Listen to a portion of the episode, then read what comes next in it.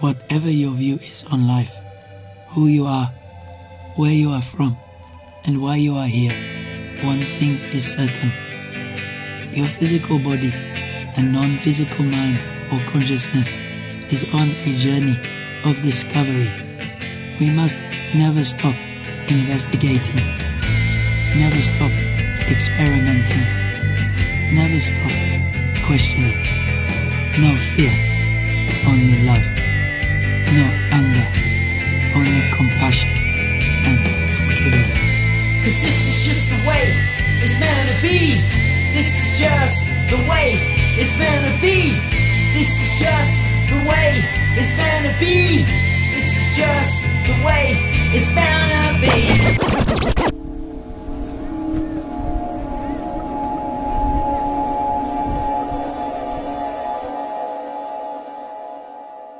Yes, hi, my name is uh, Dr. Mike Yeadon. Um, I'm a qualified life science researcher, really. I have a first degree uh, in biochemistry and toxicology and have a research based PhD in respiratory pharmacology. And then I've worked for 32 years, mostly in big pharmaceutical companies and uh, 10 years in the biotechnology sector. So my last job in Big Pharma, I was the Vice President and Chief Scientist of Allergy and Respiratory Research. I left Pfizer in, in 2011. Uh, and then after that, I founded, grew, and sold a biotech company called Ziarco to Novartis. That was 2017. Um, and so before that and afterwards, an independent um, advisor to over 30 startup biotechnology companies. So uh, you would expect from that that I am pro uh, new medicines of all kind. Our goals always were to address unmet medical need and to do so with acceptable safety given the, the medical context. Um, and I'm in favour of all modes of new medical treatments, whether they're biologicals or vaccines, small molecules, creams, sprays, ointments, whatever. But I'm fervently against um, unsafe medicines or medicines used in an inappropriate context. And so some of the things I'm going to say are not favourable to the current crop of gene based uh, vaccines, and it's for that reason that they're being inappropriately used. And I don't think they have a sufficient safety profile to be used as a sort of wide spectrum uh, public health prophylactic. As a result of that background in uh, pharmaceutical industry and biotechnology, I am pro new medical entities that treat unmet need and do so safely. And that's true whether the entity is a vaccine or a biological, like an antibody, or if it's what I would call a small molecule therapeutic, you know, a pill or a tablet. But I'm anti unsafe medicines, regardless of what format they are. And so my criticisms sometimes fall onto unsafe small molecule substances and sometimes on unsafe vaccines. So I'm generally pro new medicines as long as they are safe and effective and used appropriately, and I'm, I'm um, anti the opposite of those things. A few things have allowed me, I think, to, to spot what's going on in the world at the moment.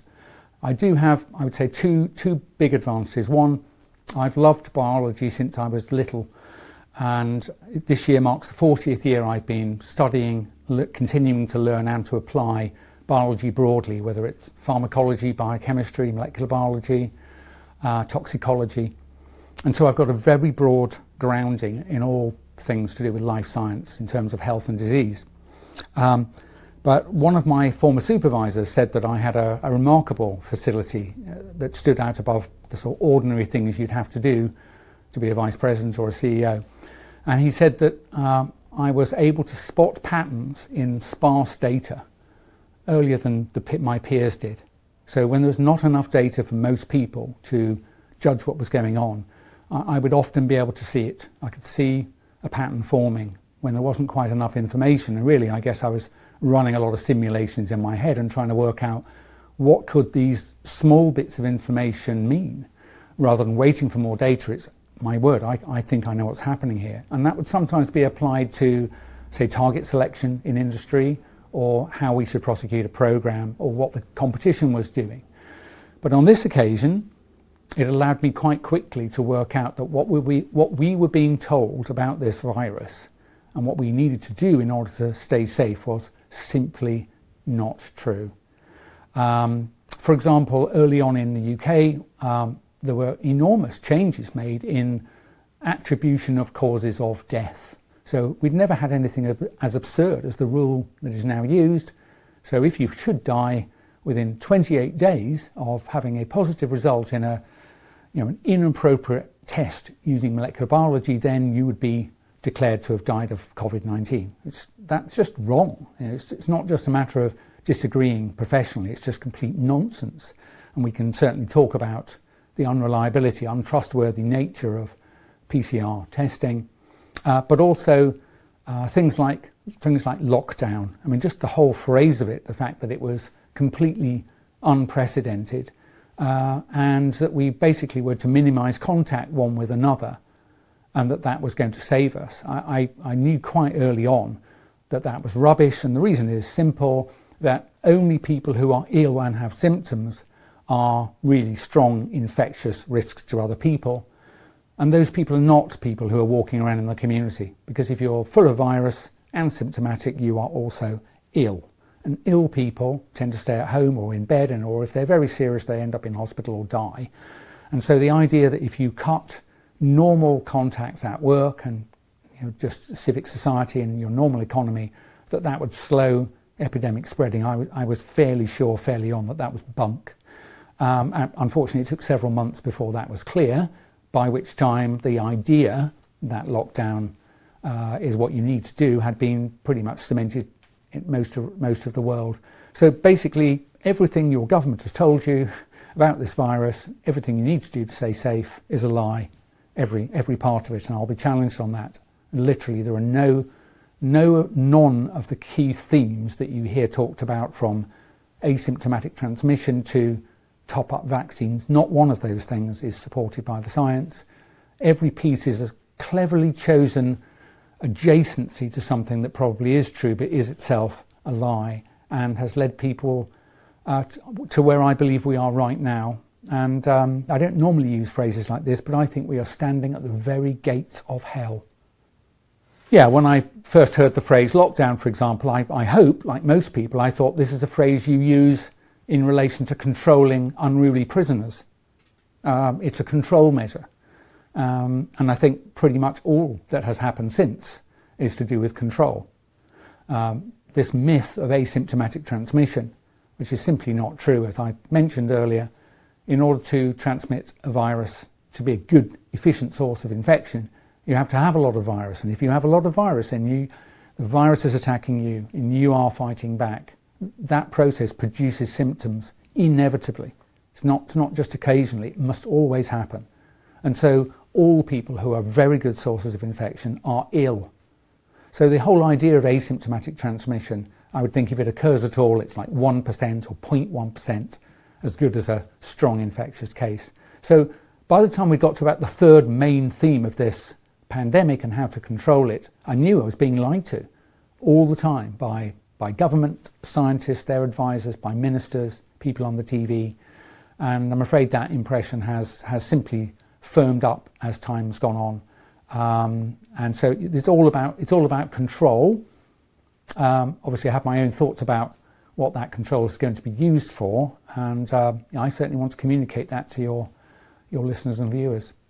I remember one of the things I started doing early on because I understood it quite well was to publicly criticise uh, the PCR or polymerase chain reaction test because I, I, knew enough about it. Uh, I'm not a molecular biology expert, but I've hired people who are, and uh, you know I understand how PCR works. This idea of uh, developing primers, uh, bait as it were, for the thing you're trying to detect, and then to amplify it repeatedly, potentially up to a trillion fold. People will be pretty familiar, I think, with the the idea of DNA testing that would be used for forensic purposes. Uh, and I point out to them that the PCR test uh, uses most of the same technology. And imagine if you were preparing for a trial and you were able, with your attorney, to show the judge the conditions under which PCR testing was being done. Relatively inexperienced lab staff doing hundreds of thousands of pipetting actions a day in the same laboratory, and you said, Look, Your Honour, Um, you know, my client's sample is one of those on the bench there. You know, there might be cross-contamination. In fact, I suspect it's inevitable, but, but you'll get the result shortly. I mean, the judge would just throw the entire evidence set out of court, and rightly so. But it's the same technology that's being used to work out whether your sample or that of a, a family member or someone in your community is or is not positive for this virus. It's completely fraudulent the way it's being done. You simply cannot run a technique like that at industrial scale and expect the results to be meaningful, and they're not. I don't think they've ever been meaningful. One of the frauds our government uh, and the people they hired to run the testing have done is they refused to entertain the idea that there is something, something called a false positive rate. I assure you, if you run any diagnostic test repeatedly, sometimes there'll be a positive result when there's nothing in the sample. That's called a false positive. False negatives also occur, but let's focus on false positives. We don't really know whether that's going to occur half a percent of the time, 4% of the time. This is enormously material to telling you whether there's lots of infection in your community or pretty much none at all. But you will find nowhere in the world has anyone measured and released often this what's called operational false positive rate. You should disregard all announcements about case rates in your community because they're completely fraudulent. You cannot run a medical diagnostic test without those checks being run in situ every time. And so I argued repeatedly, and what I was finding I was getting was censorship, uh, insults, um, I mean, really quite unpleasant stuff on things like Twitter pe- people would be assigned to come and write up insulting and bad and hateful things about you. There was no way people were willing to engage scientifically. And I'll tell you what that did. Very quickly, it caused less confident and less angry people to stop commenting. And I think that was the point of it. So as time went on, I found when I talked to fellow scientists, often retired scientists or uh, academics, people I, I, grew up with who are now, now hold chairs in immunology, uh, they would agree with me privately that you know, PCR testing as it was being done was completely nonsense and fraudulent, that the attribution of deaths in the way we've done it is completely stupid. Lockdown clearly was irrational and probably killing lots of people. But the difference was they were not willing to say anything in public because they said it's been, we've been, it's been intimated that the the authorities in the university don't want us to challenge the government narrative or that of its advisors, so we're not. And, and that's what happened. We ended up with people looking the other way. And the more they looked the other way, the fewer uh, people there were like me. And so eventually I became noteworthy for that bloke that keeps saying things, that scientist that keeps challenging. And then it was quite easy for them to write smear stories about me, call me an anti vaxxer, um, you know, suggest I'd lost my mind or gone off the rails because, you know, if you're a viewer, you don't have to listen to me if I'm any of those things. But I assure you, I'm none of those things. And the reason I'm commenting is because I believe it's not just my life, but more importantly, that of my children and grandchildren that is being stolen from us uh, by a systematic process of fear and control uh, that's going to culminate in, I think, some, some very horrible times. And I'm, I'm desperate to wake you up. So when your government lies to you once or twice, we're probably quite used to politicians occasionally telling white lies, and we kind of let them. But when they lie to you about something technical, something that you can check, and they do so repeatedly over months, and they do it over many, many elements of the whole, of the same event, please, you've got to believe me. They're not telling the truth. And if they're not telling the truth, that means there's something else afoot. And I'm here today to tell you that there is something very, very bad happening. Uh, and if you don't pay attention, you will soon lose any chance to do anything about it. And don't say you weren't warned, because I've been warning people as long as I can and as hard as I can that you can still, right now, take your normal society back. You can take it back tomorrow. You don't need masks, they don't work. Forget lockdowns, they never slowed transmission, which took place mostly in institutions like hospitals and care homes. You don't need to be vaccinated by uh, inadequately tested and somewhat dangerous gene based spike protein inducing proteins, uh, and you don't need to do what you're told by corrupt scientists who are apparently advising our, our government. If you don't do that in the next few weeks, it will be over. I believe if we get to a point of a so called vaccine passport, I think you will have lost the chance to take it back and you will regret it. Government policy from the beginning, before even the virus arrived in our country, uh, has turned decades of understanding of how to uh, protect people from infectious diseases on its head. So we've never used lockdown before, uh, and the good reason for that is it's not effective. I've just explained that you need to be symptomatic in order to be infectious. So what we do is we quarantine the sick. We've always done that. You know, uh, we've quarantined the sick because that's how you avoid infecting you know, the wider population. So the idea of quarantining the well, this so-called lockdown, is a new invention and it has no foundations whatsoever, either in science or in the history of uh, controlling epidemics. Uh, also, mass testing of people without symptoms has, has no underpinning science at all. Um, and uh, you know, it's, it's just a way of frightening people. And this idea, for example, that you can be ill even though you have no symptoms, and you can be a, a respiratory virus threat to someone else even though you have no symptoms, th- that's also invented in 2020. There's, there's simply no history of it, and, and it defies common sense as well. So most people probably are aware when I tell them, you've got an incredibly good facility for noticing as you walk towards somebody whether they represent a health threat to you.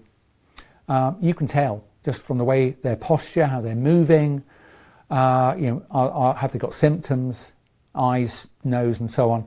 And, and if they do, you instinctively move around them.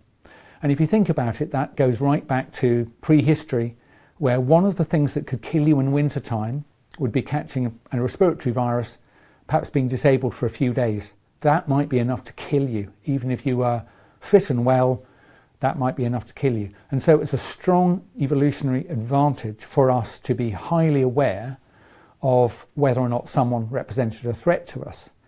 And the fact that we're very good at that, I think, should tell you that they are, they are reliable guides as to whether someone is a threat to you. So if, it, if they're not symptomatic, they're not going to infect you with flu. They might stab you uh, or hit you on the head, but they're not going to give you a, chest infection that could kill you. And yet, time and time again, you know, lockdown, asymptomatic transmission, the use of high multiplication molecular biology tools, uh, just over and over again, wearing masks. Um, all of these things have either never been used before or we already knew that they didn't work. And so I'm just, just piecing them together. You can go and check these things in five minutes if you haven't done already. But when the government lies to you for a few weeks and then it extends to a few months and then for over a year. You know, come on, this is a respiratory virus, they say, that's slightly worse in the elderly and already ill than is flu. It's definitely less serious to those who are younger and fit than is influenza. That's clear from the published literature of COVID 19.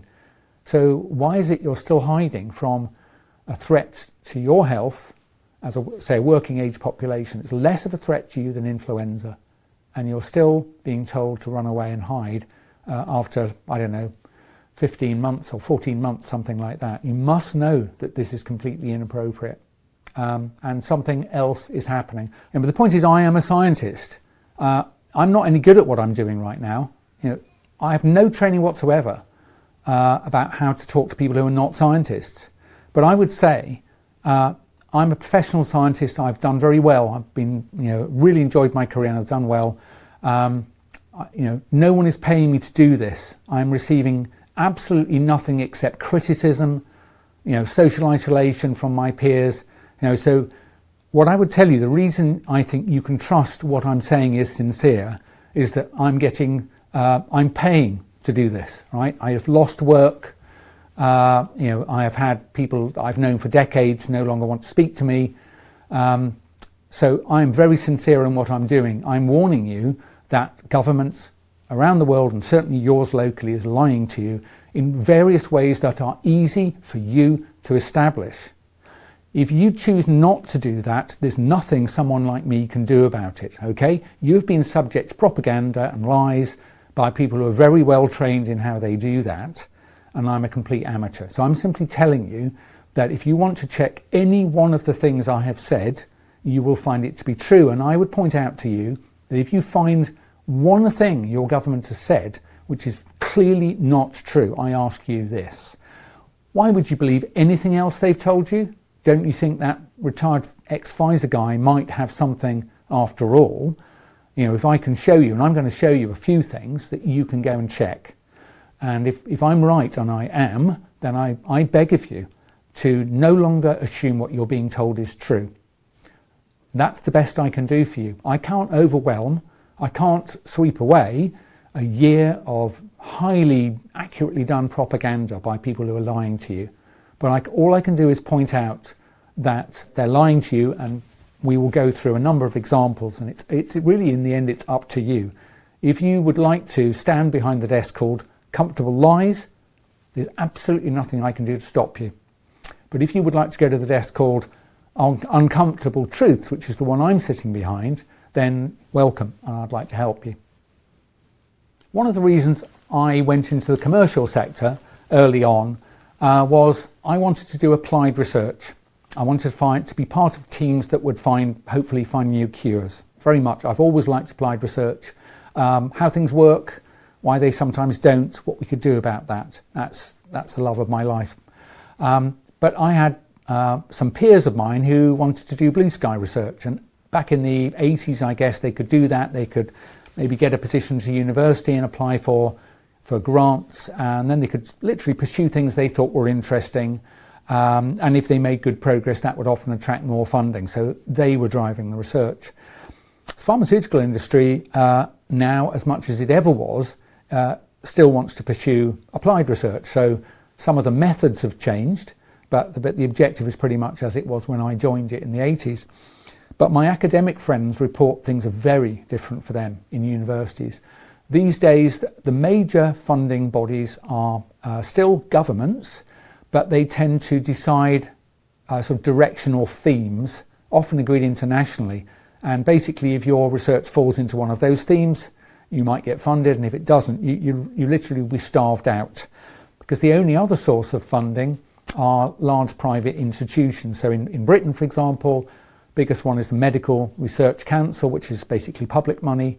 And the next one is the, the Wellcome Trust, which is a very large uh, endowment and is used to, to drive research that's of interest to its, to, it, to its management. And so, you know, basically over time and more recently, academic researchers pretty much have to toe the line. So if there are certain, you know, thematic areas that are being pursued by uh, private funding or, or endowments and scholarships and so on that comes from private foundations, those are the areas you have to work in. And it becomes quite difficult. Independent research is not only not supported, it's often not tolerated. Uh, and that makes, I think it has made them um, very easily persuaded, should we say, over the last year to do what they are told. And most importantly, um, and I've spotted this many times, they won't contest the COVID narrative. So over the last three months, I've spoken to eight professors at UK universities whose discipline includes immunology, and I've discussed with them what I'm going to tell you about uh, virus variants, and they've all agreed with my interpretation. None of them will say anything. And it's because I won't get a grant from the Wellcome Trust or the Medical Research Council has suggested I won't get grants if I speak about this stuff. So I want you to know that the academics in your country um, are, are, easily pushed around, frankly, by both politicians uh, and people with lots of money. Then, in summary, the main change I've noticed over the last probably 40 years really is that university research has moved away from being uh, directed mostly by the head of a department and individual researchers uh, and to be now much more directed from the centre, from, from governments and from those that provide most of the, uh, the grant funding. And uh, it's, it's, to, it's to be regretted, I think. There are obviously some advantages. It, it means that the resources of a country do get focused in certain areas, and who, who's to say that they're not the right ones? But I think the key thing to note is that the academics are no longer independent. So if you expect a university professor to be knowledgeable, yeah, they probably are, But if you expect them to be honest and independent, then you're naive because they've got to pay attention to where they're, uh, who's buttering the bread, who's providing their funding, and they're not able to be independent anymore. Um, probably the only people you're going to find who are truly independent are um, former biotechnology CEOs, people like me. So I'm not a member of any club, nobody pays me, uh, and maybe some retired academics. Most of them still won't speak out because they still have connections to their old departments. They might be have an emeritus position. So there are very, very few truly independent people, and the rest are, um, you know, subject to the influences you would expect if money comes from a very small number of sources, and it's quite it's quite different from a few years from a few decades ago. So one of the really seriously and upsettingly misleading kind of themes that you hear very often uh, is the the implication uh, perhaps even the statement that what gives you immunity to something, some infectious disease, is whether you've got antibodies to that thing. And, and I think they, they have done that because most people think that antibodies are what confers immunity. And certainly antibodies are quite important. Uh, against certain infections, certainly bacterial infections, if you don't have antibodies, uh, it can be very difficult. Uh, but that's not the only part of your immunity, and importantly, the immunity to viruses uh, doesn't really rely on antibodies at all. And I'll just explain why that is.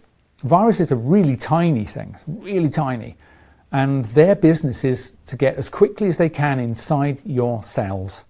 So they bind to a receptor on the surface and inject themselves into your cell. They're inside.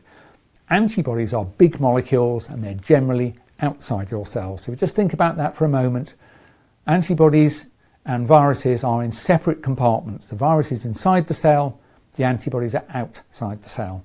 So I'm not saying antibodies have no role, but they're really not very important. And there's been, this has been proven. There are some people in whom a natural experiment has occurred, they have a defect and they actually don't make antibodies, but they're able to fight off COVID 19, the virus SARS CoV 2, quite well. And the way they do that is they have what's called T cell immunity, cellular immunity, and there are uh, cells that are, that are trained, as it were, to detect virus infected cells and to kill those cells. And that's how you defend yourself against a virus. So, all of these um, mentions of antibody levels, it's just bunk. It, it, it is not a good measure of whether or not you're immune. Uh, it, it, does give the idea that you, it does give evidence that you've been infected, but their, their persistence is not important to whether you've got immunity.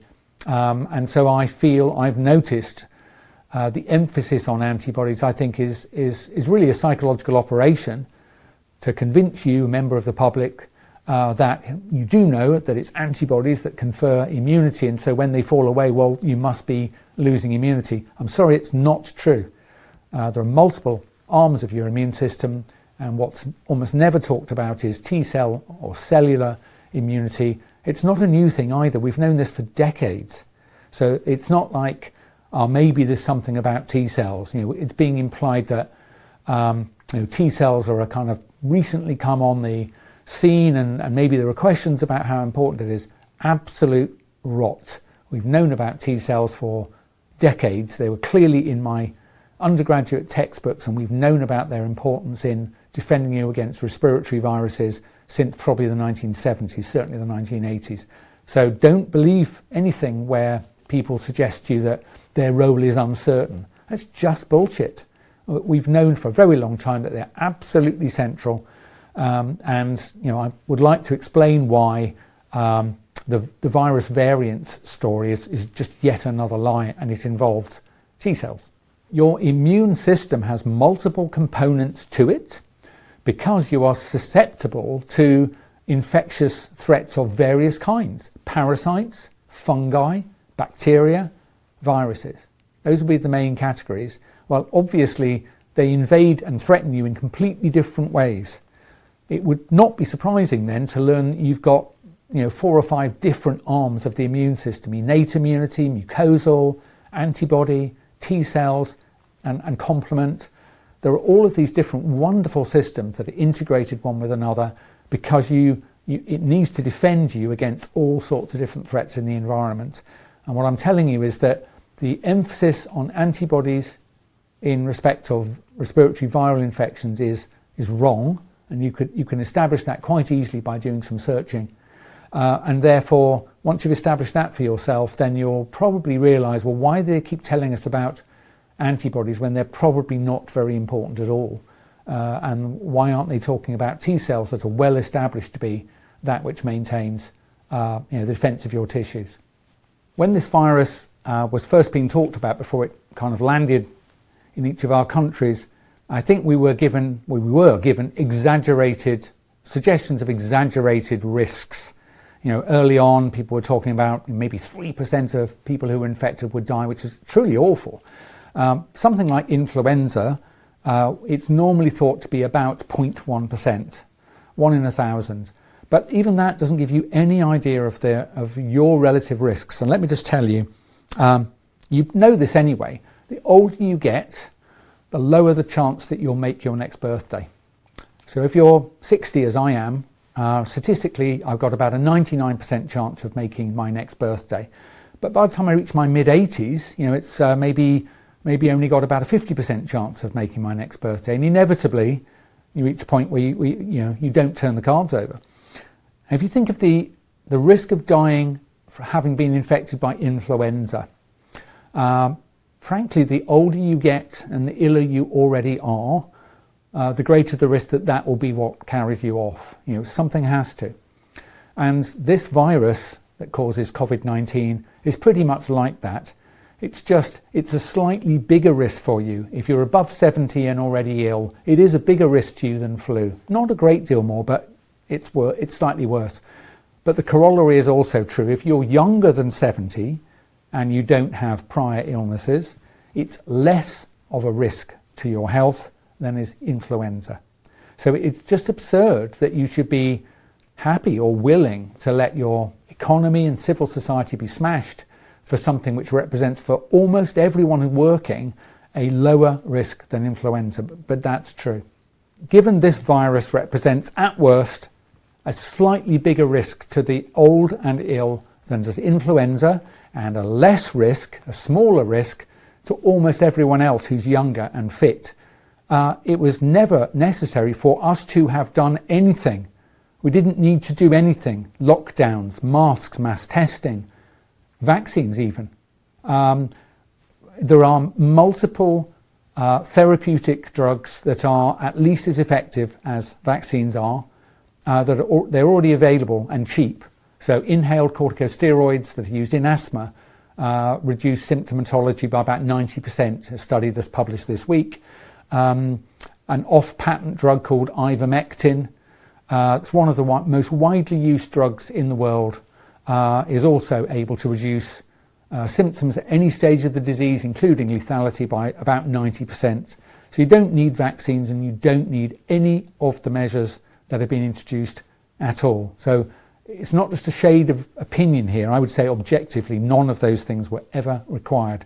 And yet, governments and their scientific advisors have lied to us for a year, and I think they've just produced you know, mayhem, potentially sort of fatal damage to our economies and civil societies.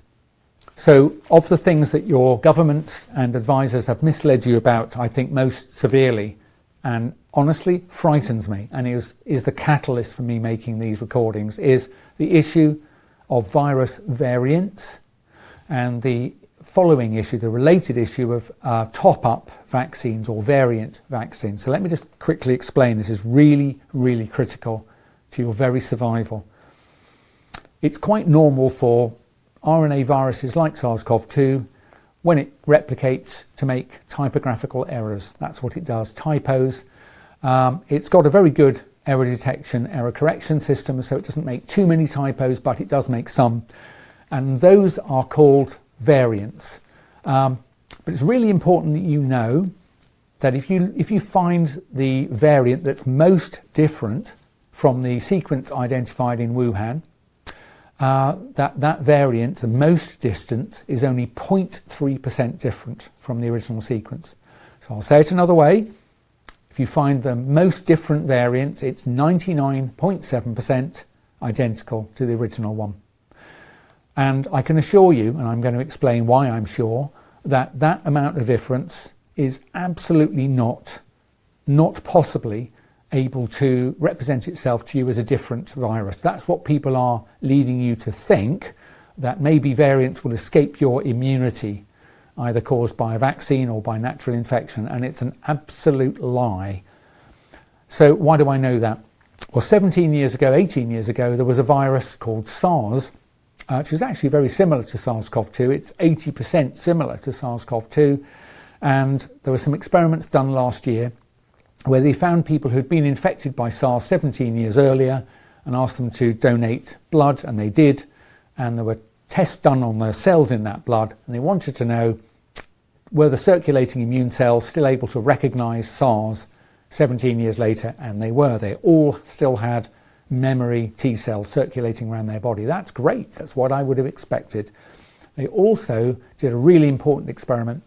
They showed those same people's T cells the new virus, SARS CoV 2. And unsurprisingly to me, they recognized that new virus. And that's because the new virus is 80% similar to the old one, 20% different. So, just to say again, a 20% difference was not enough to kid these people's immune system that it was a new virus. They easily recognized it as a sibling, a brother, a cousin of something they'd conquered already. So, when your government scientists tell you that a variant that's 0.3% different from SARS could masquerade as a new virus and be a threat to your health, you should know, and I'm telling you, they are lying. If they're lying, and they are, why is the pharmaceutical industry making top up vaccines? They are making them. You should be terrified at this point, as I am, because there's absolutely no possible justification for their manufacture. But they're being made, and the world's medicines regulators have said because they're quite similar to the original vaccines, the ones that are being given now, uh, we won't be asking them to do any clinical safety studies. So let me just say again the variants are not different enough to represent a threat to you, so you do not need to top up vaccines, yet they are being made, and the regulators have more or less waved them through. I'm very frightened of that. There's no possible benign interpretation of this. Um, I believe that they're going to be used to damage your health and possibly kill you. Seriously. I, I can see no sensible interpretation other than a serious attempt at mass depopulation. This will provide the tools to do it and plausible deniability because they'll create another story about some sort of biological threat and you'll line up and get your top up vaccines and a few months or a year or so later you'll die of some you know peculiar explicable syndrome and they won't be able to associate it with the top up vaccines but that's my belief that they're lying to you about variants so they can make uh, damaging uh, top up vaccines that, that you don't need at all. And I think they'll be used for malign purposes. And if you don't wake up, that's what's going to happen, I think, during next year. I have heard a lot of people worry about uh, the origins of this SARS CoV 2. Um, I don't have a particularly strong opinion about it because the evidence you know, looks both ways and so on. But it's very important that you know that uh, it's not true that we don't know a lot about it. We know an enormous about it, enormous amount about it. Um, it's very similar to a virus that people have been infected uh, and survived before. In fact, it's a lot less lethal than SARS. It spreads more easily, but it's a lot less lethal. And we know that the people it injures and kills are only people who are elderly and or ill, usually both. Um, and so we're talking about less than 0.1%. It's been moving through our communities now for well over a year. You know, it's not some mysterious thing that's going to just leap out from behind the cupboard. It's a straightforward respiratory virus. Most people have completely ample immunity to repel it. Uh, and I'll tell you a few things about it. Once you've been infected, you're immune. There's no uncertainty about it. It's been studied hundreds of times now. Lots of literature has been published. So once you've been infected, often you'll have no symptoms uh, you are now immune probably for decades. That would be my default expectation for decades. It's simply not true that the variants that it throws off as it replicates are sufficiently different from each other to represent any threat at all. It's not even unlikely, it's impossible based on uh, the thousands and thousands of variants that have been formed They're all very, very similar to the original. In fact, I joke about them and call them samients because they're so similar, you might as well see them as the same. Um, so you've been infected, you'll mostly survive unless you're very close to death anyway. You're then immune probably for decades, possibly for life. It's not true that, that uh, the va- variants represent any kind of threat. It's not true that you need a top up vaccine. Most of you don't need a vaccine at all. Most of you would be well advised to stay away from experimental uh, uh, vaccines, unfortunately, that do come with a, a blood clot risk. Why would you take a risk with your health for something that's not a threat to you? So I'm, I'm particularly troubled at the moment by uh, the repeated mention in the media and by all sorts of people of so-called vaccine passports. Now, um, the only reason we've ever had uh, passports for certain for immunisation to prove you've been immunised against certain diseases uh, are those when the disease is extremely lethal, something like yellow fever, and when you might otherwise bring back to a community that has no immunity whatsoever a really dangerous pathogen. So, if you want to go to certain parts of the world where yellow fever is present, you need to be vaccinated, one, to protect you from a disease that might kill you, and two, to make sure you don't bring it home to people uh, in a community where there's no yellow fever, and so of course there's, there's no immunity to it. You might have a little card that says you were immunised once for life for yellow fever. That doesn't tell you you need a passport against a common and garden respiratory virus. Let me just explain why. If you're an elderly and vulnerable person, you've chosen to be vaccinated, you are now protected against that virus. It doesn't matter what anyone around you is doing, whether they've got the virus or not got the virus. You've got your armour on. You don't need to see anyone else's vaccine status. You don't need to know anything about them. If you're a younger and fit person, you've looked at the literature and decided rightly you don't need to take uh, a vaccine because you've got perfectly good immunity of your own, you too don't care what the immune status of anybody around you is. So you don't need to know vaccine passport status. So I've just explained someone who's been vaccinated doesn't need to see someone else's vaccine passport, and someone not vaccinated doesn't need to see anyone else's vaccine passport.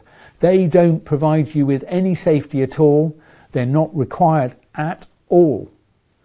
What they provide, though, is complete control over your movements to whoever controls the database that your vaccination status is connected to. Let me just quickly explain it. I hope you grasp this because this is not optional.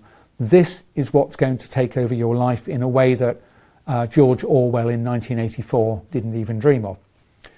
Imagine you've been vaccinated and you've been awarded a vaccine passport on an app. It's going to be the world's first database that contains your name, a unique digital ID in the same format as absolutely everybody else on the planet, on the same database, and it'll have like an editable health related flag that will say thumb up that you've got you've been vaccinated or maybe a red flag if you haven't been. Now the algorithm that the rules that works out what you can do with or without your vaccine passport, that's what's going to control the rest of your lives until you die. So you might think, oh, that's an exaggeration. They're only going to need vaccine passports perhaps to enter a sports ground or, or a big public building like a museum. That's, that might be true initially.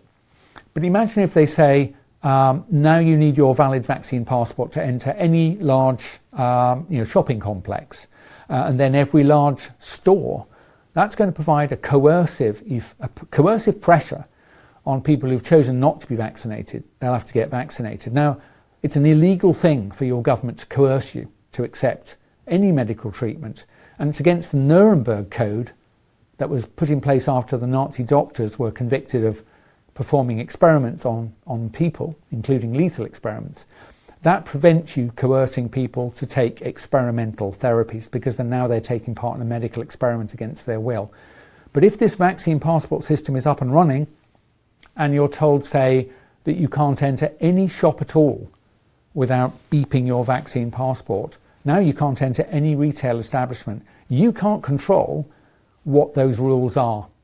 You've no idea who's setting those rules. Don't allow this system to come into force. it's going to be used to coerce you. And let me just give you another example. You know those variants and the top up vaccines I spoke about? I believe if you allow vaccine passports to come into force, you'll be pinged one day and it'll advise you to go to the medical centre to have your top up vaccine. And if you choose not to, your vaccine passport validity will expire, which means you won't be able to enter a shop. You may not eventually be able to use your bank card. All somebody needs to do is set a rule that says, as after a given date before any bank card can be used, a vaccine passport has to be beeped onto the card reader. So just take it from me, you don't need vaccine passports. They provide nothing whatsoever to you or anybody else in relation to safety, but it will give away to whoever controls that database and the rules complete control over everything you do. Let me give you one last example. You're owning this vaccine passport and it pings. And in addition to advising you, you need to come to the health centre for your top up vaccine, perhaps your second one in, in a year, uh, it also advises you that you need to bring your small grandchild down because your daughter hasn't brought the little lad in yet. And they say if you don't bring that grandchild down, your vaccine passport will expire and that of your daughter as well. Now try resisting that.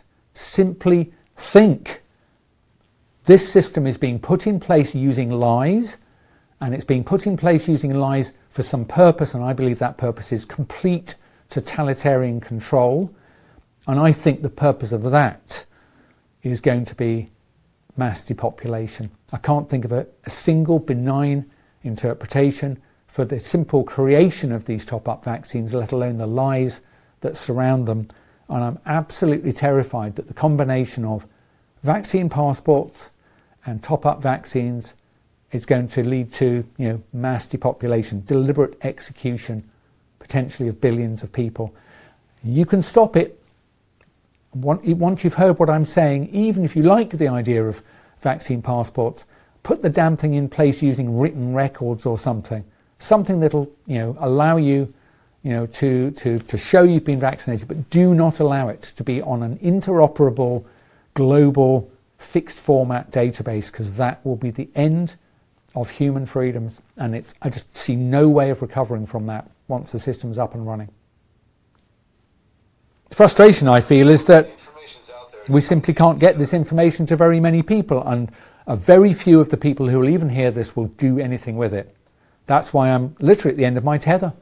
Um, I've tried and tried and tried and I can see that the, the people running this have played an absolute blinder They've, they must have thought about it for some time. Uh, and they basically they've used a relatively small number of lies which they've chosen to be quite close to something that's plausible. Um, and then they've just you know pounded this script of half a dozen points relentlessly. And the only other thing they've needed is to frighten people to death and then censor everybody else. That's all they've needed to do really. Simple story repeated censorship and fear and here we are. So it's just remember we're subject to censorship. So of course I'd been busy as hell, and of course you'd never have heard of me. This is the problem now. Almost no one has heard of me or anyone speaking similarly. Almost nobody. You know, I'm. It's just amazing that. Uh, but it just shows how.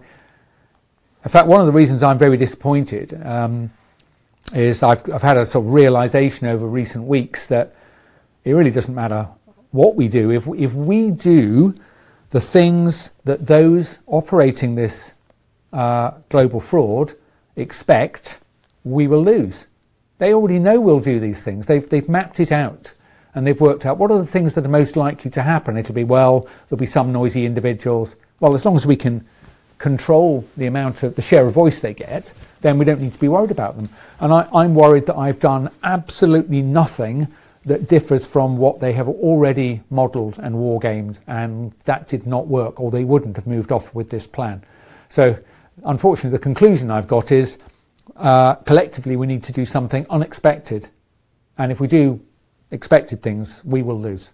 Um, that's a bit pessimistic, but forgive me, I've been a research scientist all my life, not a propagandist. It's only recently I've realised that I'm you know in a trap really that I'm doing I'm playing my role as a almost like an icon in their game.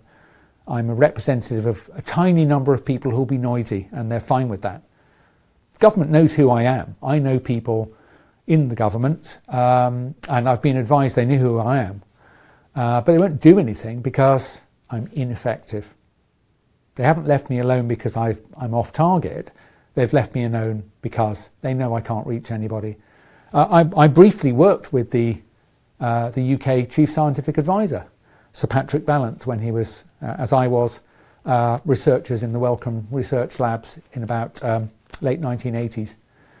You know, um, I know who he is, he knows who I am but they leave me alone because I'm ineffective. If I become effective, that would be different. But I think they're not worried because they have complete control of the mass media TV, radio, newspapers, internet. And the only people who'll see me are really people already looking for information. So I, I doubt I'll convert very many people because people who need to be converted are not looking. They're, they're looking at main media, and that message is completely controlled and hermetically sealed. So if we carry on doing the same things, we're just playing out our expected role in a simulation that whoever's running this has, has already thought about. So I don't want to worry you, but it's probably true, isn't it? My hope is that, for example, um, I think the United States, uh, God bless its uh, uh, federal system, you've, you've shown diversity. Some states have done different things from others. And so I think it's quite useful because the people, not just in the US, but uh, outside it, can see that it hasn't, hasn't made any difference. You know, if you're South Dakota or Florida or California, it's all pretty much turned out to be the same. So the measures that have been put in place are unnecessary and have made no difference except to worsen the outcome for the people who live in those states. It's destroyed the economy and civil society and probably cost people their lives by depriving them of ready access to normal healthcare, which has been kind of smashed by our responses to this virus. But in the European countries, unfortunately, in every country, whatever set of measures they chose, they were uniform, north, south, east, and west. And so we never had any opportunity to see what would have been the counterfactual. And so each country is pretty much hermetically sealed and you know whoever's running this has com- complete control of the message and the medium. Something very important for you to know: the vaccines uh, that these gene-based vaccines are they're not approved by any medical authority like the FDA, European Medical uh, Agency, Medicines Agency. They are available only what's called an emergency use authorization. So if there wasn't an emergency, they simply couldn't be administered at all. But it's very important that you know that they are emergency use authorised only. That is, we don't know very much about them. We don't know anything at all about the potential for long term side effects. So if it turns out, for example, um, that they induce cancer in 1 in 10 people, I don't think that's likely. But since we don't know anything, anything's possible, right? So it's inappropriate to be giving these uh, to more than the most vulnerable people. So when they first were emergency use authorised and they were to be used only in the elderly and already ill, I, I could understand why they were doing that. But when in the UK the government said, now we've got the list of everybody else all the way down to the age of 18, that we want all of them to be offered the vaccine, and it's clearly more than an offer. Uh, and now uh, they're even running studies in children who don't suffer from COVID 19. Not a single child in the UK who was well has caught this virus and died, not one.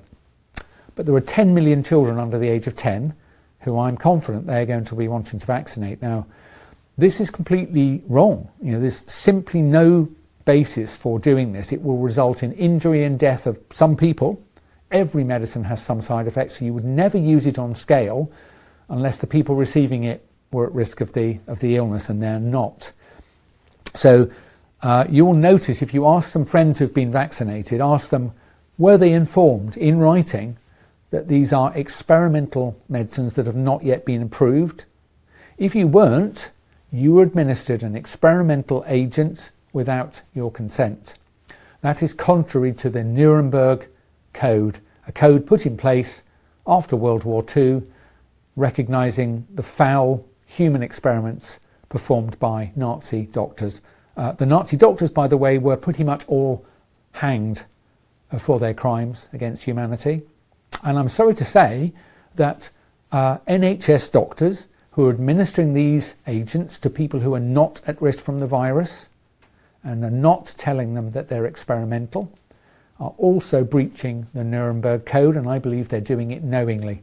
And I think there should be a Nuremberg 2. And I think those physicians should be tried on those charges and appropriate sentences handed down. So if you're one of those physicians, I hope to be around to see you in the court. This is certainly a time for people who know or suspect that what is being said to you by our politicians and scientific advisors is wrong. It's time to stand up and say, no, withdraw your consent. There's something awful happening. You know it. Those people of you who are listening to me that you've suspected for some time that, that this isn't right, don't look away. Don't look away. It's time now to find other people like you who are not quite sure but really suspicious. Find somebody else and talk to them. Because if you find someone else who thinks, God, I'm glad you said that because I've thought this is lies as well, then the two of you can go and find a third person. And just ne- once you've woken up and realized you're being lied to, it's very, very frightening. You don't have to do anything with that at first, except don't forget that realization. Find someone else who also feels the same. Don't be afraid to be a little bit wrong. The people around you don't know any better, do they? If they're experts, well, they're probably not going to be, uh, then they would be able to tell you what I'm saying is true. And if they're like you, suspicious but they're not really experts, then they're not really going to be able to tell you you're wrong. So if you think something's wrong, you're right. Go and find someone else who feels the same. Never look back and accept what the government's telling you. Um, it's your last chance to rescue your own liberty and that of your children and grandchildren. It's going to vanish. So if you're suspicious, if you're frightened, if you think something's up, you're absolutely right. This is our last chance. I think we're in the last few weeks in the UK of liberal democracy and it will then vanish forever. So, you know, take your courage in your hands.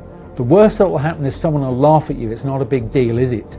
Find someone else who's also suspicious, and if you find that person, go and find yet other people. You don't need to do anything violent, you just need to say, Do you know, stop, I'm withdrawing my consent. This is a stupid experiment. We've had enough now. End of story. Go back to normal life. That's all you need to do at the moment. It's so astonishingly simple.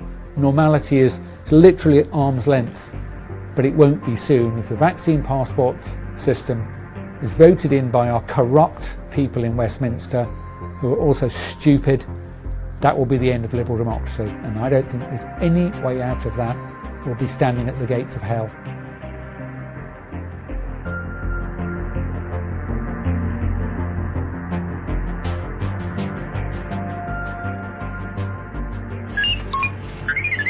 Thank you for listening to the China Jedi podcast. Set aside your filters of bias. The truth is learned, never told. Do your own research. May the smile be with you.